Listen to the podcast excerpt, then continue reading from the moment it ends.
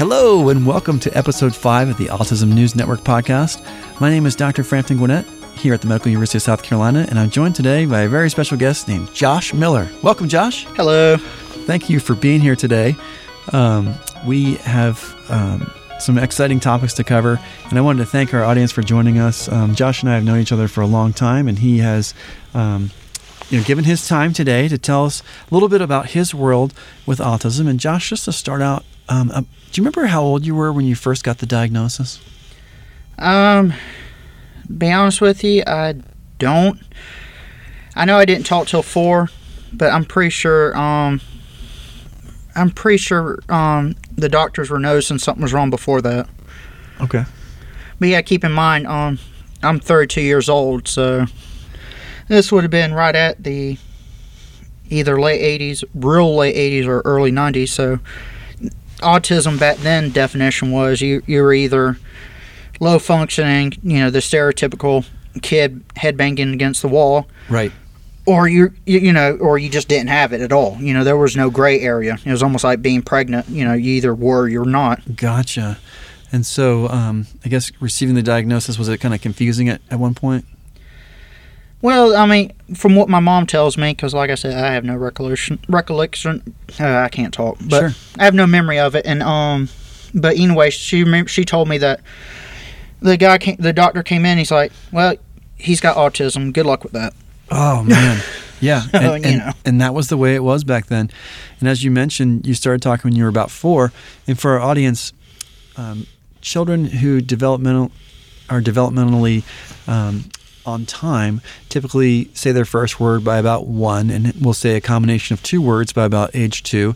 And then about age three, they're using two to three word sentences. So to not talk by age four, that was a pretty significant delay. hmm and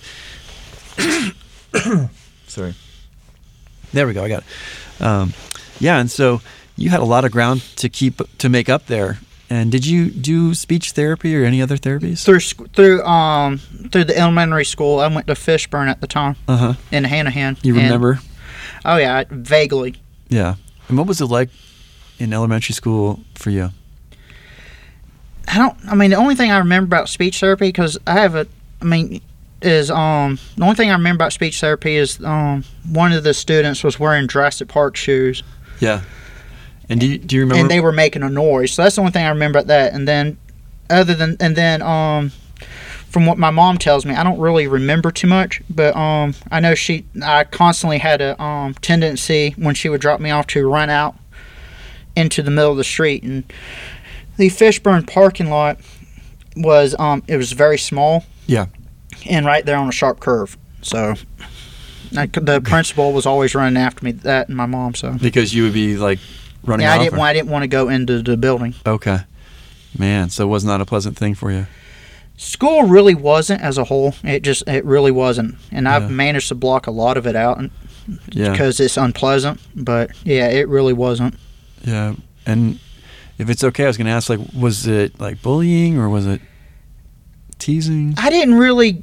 The, I mean, I didn't really get bullied too much until um until we moved to Alabama because my parents got divorced, and I didn't really take the divorce too well. So that's when I started, you know, trying to commit suicide. And this was back when I was in, oh, I don't know, this was uh, five, sixth grade, fourth grade. Okay, so even as a youngster, you were experiencing a lot of depression and anxiety, and Well, the divorce brought a lot of it out, hmm and um, and you know I had a crazy father, so he, he made life, pardon my language, hell. So yeah, that didn't help. But um, let's see what was I saying? But um, that was my first instance of bullying because when I was put on psych medicine, I I ballooned up okay. because that's a side effect, unfortunately, of psych meds. So he had some weight gain. So Yeah, and why the kids in Alabama were were making fun of me that I have no idea because you know Alabama is a very poor state right. and a lot just about every other kid there was A lot of overweight. yeah. So right from the get go, you're in elementary school, middle school, and you're getting a lot of difficulty from peers, getting teased and bullied. And was it difficult for you to make friends coming up?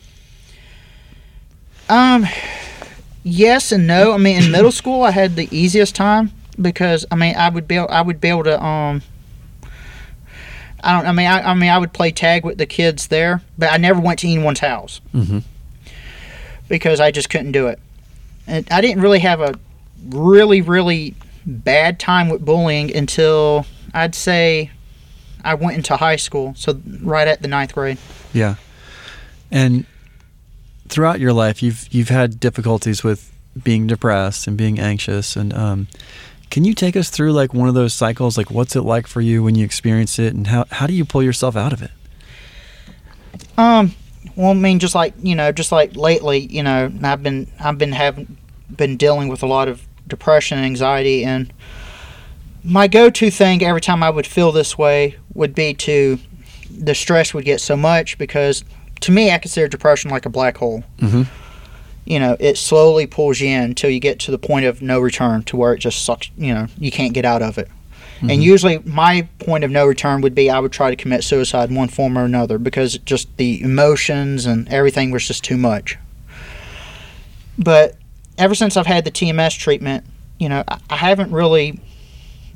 I mean, there are times I, you know, not think about like, you know, I'm going to do this and that, but you know, the thoughts will quickly cross into my mind, like, you know, you know, like, you know, I, I wish I wasn't alive. But I've trained myself to, you know, as soon as I, you know, notice that, Right. I pull up. Yep. You know, almost like an airplane going down, and I managed to pull up. You know, try not to dwell on it, and I credit the TMS mainly for that. Yeah, so TMS is transcranial magnetic stimulation, and so you had that, and um, that is an FDA-approved de- uh, depression treatment using a magnet, which is placed on top of the skull, and so you you respond to that pretty robustly. Oh yeah, because um, I mean, there's no, there's no, there's no medicine in this world that is a cure-all. There's no magic wand, unfortunately. Mhm. But what that did for me is that allowed me to be able to notice things when I get, you know, when I go into a nosedive. I start to notice it earlier on before Yeah. I get to the point where I'm wanting to, you know, take a bunch of medicine to opt out. Yeah, and and you know so that's you know that's what i, I, I really credit it because not like now you know i'm depressed and lonely and anxious but i'm able to you know catch myself you know to keep from c- crashing Exactly. And and you and I have had a lot of conversations about when those moments are coming. A lot of times you try to distance yourself from others so that you don't kind of drag them down with you. Can you take us through that thought process? well i mean i've always struggled with friends because i mean at the end of the day i am my own worst enemy I Aren't we mean- all? You're in good company there. I mean, you know, I just, and you know, I'm not a happy person. uh, No matter how much I wish I was. I mean, I could be in in paradise, and I would inadvertently find you know something to that I don't like about it. I'm always the glass half empty versus the glass half full, Right. and um, you know, so when I start to feel that way, you know, I don't want to drag people down with me because, you know, because, you know, I have two brothers and neither one of them talks to me, you know, and I've, you know, pardon my language, but I made their life hell, you know, inadvertently because, you know, I, I unfortunately took up a lot of the attention that my, that my mom had because, because of my autism. So you know because my mom's a single mother you know there's only one of her. So you, they unfortunately got the um the short end of the stick if you will Yeah. Do, do they still like? Do you feel like they actively hold it against you, or do you feel like it's kind of unspoken? no they they hold it against me That's a shame. And you know that we do see that, that siblings need a lot of support as well because, you know, typically the individual with autism is kind of like the quote identified patient, and they get a lot of resources and attention. But it really um, is a condition that affects the entire family, um, and the whole family needs support. But they they haven't to this point reached out for any support. Sounds like. well i mean my brother he, um i don't want to talk too much about him but um you know he's got his own issues and you know just i mean it's it's unfortunate you know i i always love him and uh, well always will but unfortunately because of my autism he got you know i required more attention and my mom at the end of the day is only one person Yeah. Um, so making friends and keeping friends is Oh, that yeah. I yeah, forgot you, where we you, were. you've had to work on that over your life. because I mean, when I start because of the, like, yeah, that's where I was going with my brother. Because of um, you know, because of that, you know, my autism. That's why I'm not, you know, some. That's why, um, you know, it's hard for me to accept and be proud of my autism like these other people are, because, you know, a lot of people will say it's a gift and everything, but to me, from my own personal experience, uh, it's you know. I've seen what what it can do to the family as well. It's not all you know rainbows and butterflies like on The Big Bang Theory Right. there are some, you know, just like with any, you know, mental health type thing, you know, there's it's, there's always a dark side to it. I mean, you know, Sure. there's you know, with anything. So, you know, that's why I have a hard time accepting it because I, you know, I feel like I've done a lot of damage to my family. You know, I feel like I took a lot of the attention that my other siblings needed. You know, and because of that, because of the way it hurt my siblings, I, I don't want to hurt other people because I feel like I'm an empath. You know, I take everyone's emotions into myself. So I don't want to hurt other people. So when I get to be notice myself in a spiral, you know, I just want to I I tend to alienate people because you know, they got their own problems, especially Yeah. other people, you know, with autism. You know, I don't want to drag them down with me Yeah. almost like a drowning person in the sea, constantly, you know, grabbing someone and then they end up killing the other person. Exactly. And it's a very selfless thought to think, okay, if I'm going to go down, I don't want to take people with me. And you and I have talked sometimes too about um, how, like, let's say, I, I think about the Jewish community because let's say there's a, a death in the family, and I've, I've watched Jewish families come together and sit Shiva for days at a time to support the family who's lost a loved one, to talk, to eat, to cry, to hug, and to pray together. And we really are all social beings. And yet, with autism, there's a tendency, maybe when things go poorly, to try to distance oneself rather than reach out for more support. Um, and that's, do you feel like that's, uh, you're hesitant to reach out for support when things are not going well? I mean, to um to other friends. I mean, not to medical professionals, but to um to, to non-medical professionals. exa- Yeah, uh, bear with me. No, I hate when my mind You're all good. thinks faster than my mouth can ca- can speak. Sure. With medical professionals, no, I don't push them away. But with other non-medical people, like friends or acquaintances, yes, I, I do tend to push them away. Yeah. because I don't want to hurt them by you know because I have a tendency to you know to I feel like you know maybe it's in my head but I have a tendency to suck people down with me because I've done it with my brothers but you know I don't want to do that to other people Yeah, we, we had mentioned before in a previous podcast, complete the sentence if you can remember.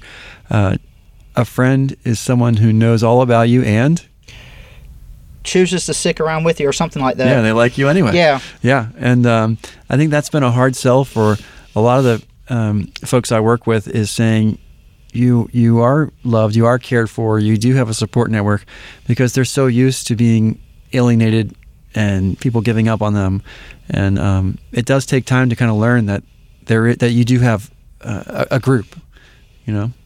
well with me personally I mean I mean I've had a unique life I mean most people you know when you get to be my age of 32 you've you've had experience of being friends and everything usually Mhm. you've learned those skills through grade school Yep.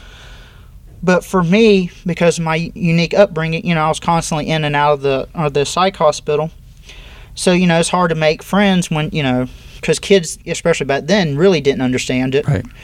So you know they don't want to be friends with with the with the different kid that just disappears for you know Right. for t- for two weeks.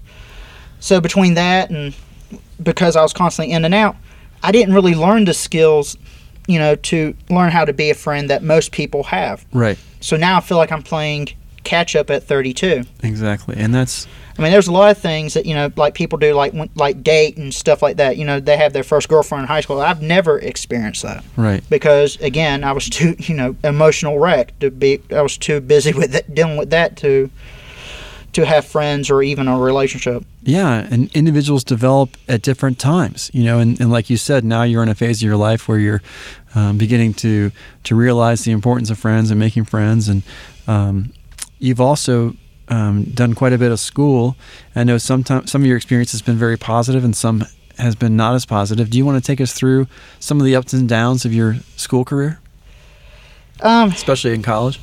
Well, I mean, for college, um, it seems I had I've had a hard time with um going into a physical building because when I would go into a physical um, building or college building, you know, it, all schools seem to look alike. You know, Mhm. on the inside you have the tile, the stereotypical, you know, standard tile, white tile floors. Yep. And you know the the the you know this ceiling that that look like tiles, but you know they're kind of styrofoam like things. Sure. So they all look the same on the inside. So it just seems like when I see that, I instantly get a flashback of being in high school, Mm-hmm.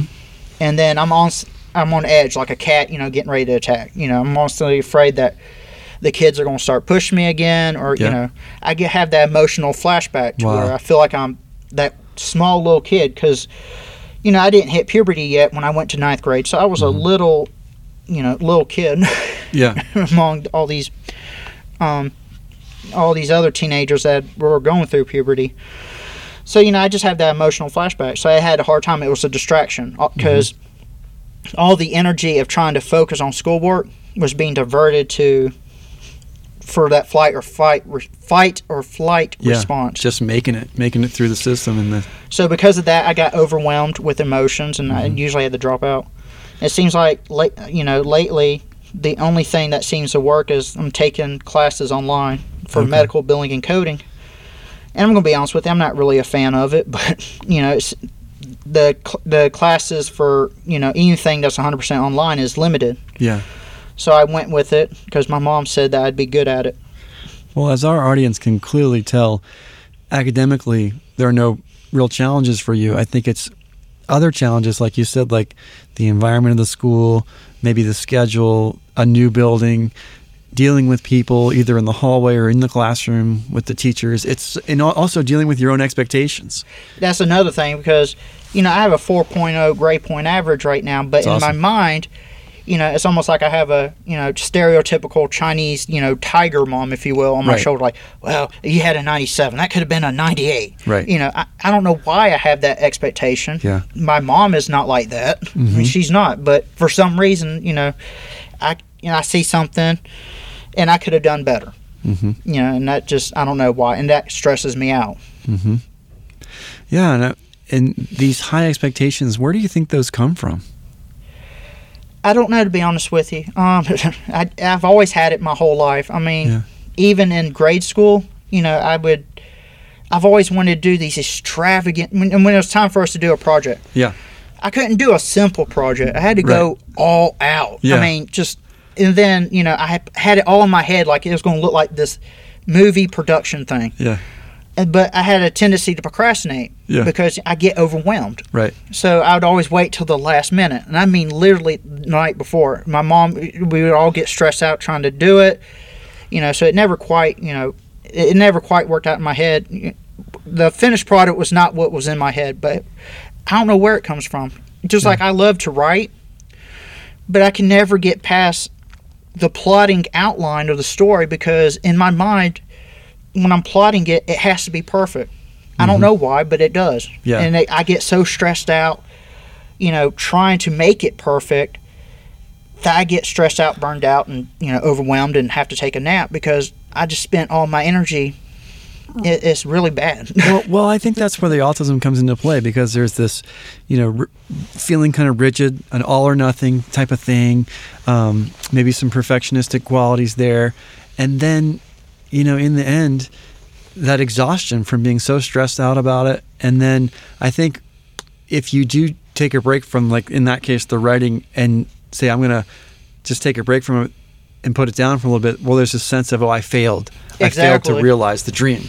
Yeah. Um, and uh, yeah, and that's what we're, of course, trying to reverse here at the Autism News Network is say, okay, let's not think about all the things that we've projects we've stopped and dropped, but let's think about the ones that we finished. You know, and here here you are today cutting a podcast. You know, I wonder if any of your high school classmates have ever cut a podcast.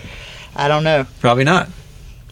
I don't know. I mean, there was. I think I went to school with um with the Smokes guy, that um the baseball player. I think I went Uh-huh. to school with him, so I'm sure he's done a podcast or two. Yeah, But um, if he's the person I'm thinking it was, because I blocked a lot of that out. But yeah. Do, do you ever um, have people tell you that like you have a lot of courage? my mom tells me that, and I know you've told me that, but I'm gonna be honest with you, I don't feel it. Yeah. I mean, you know, again, I feel like there's stuff in my life I could have done better, and I don't see it as courageous. But Yeah. Well, I'll give our audience just a little glimpse of why Josh is courageous. I mean, to me, courage is like when you're afraid to do something, but you do it anyway in spite of your fears. And um, Josh does that every day. And he, you know, has overcome a, a tremendous amount, even just to be here today. I know there was a lot of stress and anticipation of this podcast. And um, I think it's going incredibly well, you know, so it is. yeah, congrats on that. Thank you. yeah, yeah.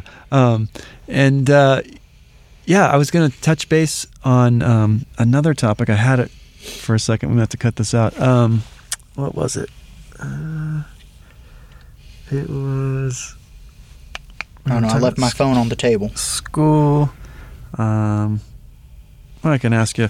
Um, so with with your like, tell me about the like in the job or in the workforce. You've had a few different jobs, some of which you loved. I've some had that- one. Yeah. And no, I ha- I worked at. No, I've worked at two. One, the second one was very short. Yeah, one was was one in the museum or Oh no, that was just something um an old friend was on was doing. Yeah. it wasn't really his wife didn't really want it. he wanted it. yeah. He was some someone like me to the extent where he had these grandiose ideas in his head, and you know, it just it was hard to put. It was hard to make it a reality. Yeah. That and his wife was really being difficult on it because she didn't want it. yeah. So what was the other job you had? the jobs I worked at was Yeah. um I worked for a short time I worked for a year. That was the longest I've ever worked at Dollar General. Yeah. You know, you, that lasted a year. What'd you do there? I stocked Okay. and it, for me it was hard because I like to um I like a clear cut, you know, job job where a beginning and an end, you know, and with stocking it just it, there's no end to it. Right. I mean, you're, there's always more product to put on the shelf. Yeah. There's no light at the end of the tunnel because Yeah. there is no end to that tunnel. Yeah, it's like a mail carrier where you feel like no matter how good I do today, it's always going to be something else tomorrow. So that was stressful. That Yeah. and the fact that the particular the Pacific store that I worked at, we went through I think five or six store managers in one year, Yeah. which was unheard of. Wow. So and every time you had a new store manager, they had their own individual idea of how they're going to make it better. All that change. Yeah. So it was hard to keep up because I don't really like change too much. That's right. I mean, I, I feel like if you wind me up, you know, tell me, you know, exactly what I have to do, you know, I'll do it. Yeah. as long as it has a beginning and an end. And you know, it was hard to do that there, and I got burned out and had to quit. Yeah. Exactly.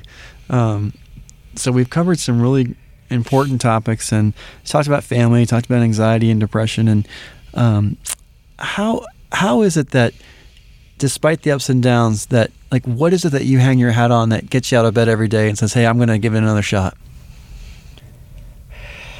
Well, I mean, you know, my mom's got a lot on her plate right now, so I mean, I can't, you know, I don't want to do, I don't want to, you know, it, would- opt. I feel like if I opt out, you know, that would be too much for her. And Right. I'm not suicidal, but you know, that's one thing that gets me out of bed. Two, you know, it's just believe it or not, I do have hope. I want to believe that you know, one of these days, you know, I'll have a friend, and eventually, you know, a, a girlfriend. I, that's pretty much what you know helps me get out of bed. You know, just I have to have hope that eventually, you know, it'll change. Absolutely. And uh, I believe it will. And I believe through all your hard work and perseverance and just your incredible courage and your attitude that you're a huge inspiration to a ton of people. I think people you've met in person, but also hopefully our audience as well um, here on the Autism News Network podcast. And I think we're going to wrap it up there. That'll do it. But uh, Josh, will you come back and see us again? Oh yeah, Yeah, we would love that. Uh, we can get into um, other topics. And uh, I know you had touched on earlier the South and mental health. That's almost a whole podcast to itself, isn't it? yeah. I feel like the two best things if for people who don't know about the South want to know what it's like. I mean, watch Prince of Tides Yeah. and King of the Hill Yeah. because that I feel like those two things explain the South, especially Prince of Tides and Yeah. mental health and how we how the South has dealt with it incorrectly. yeah, exactly. So we'll plant that seed for the future and hopefully have you come back another time. And um, Josh, thanks so much for being here. Oh, thank you. All right. And that concludes episode five of the Autism News Network podcast. And we hope to talk to you again soon. Thank you.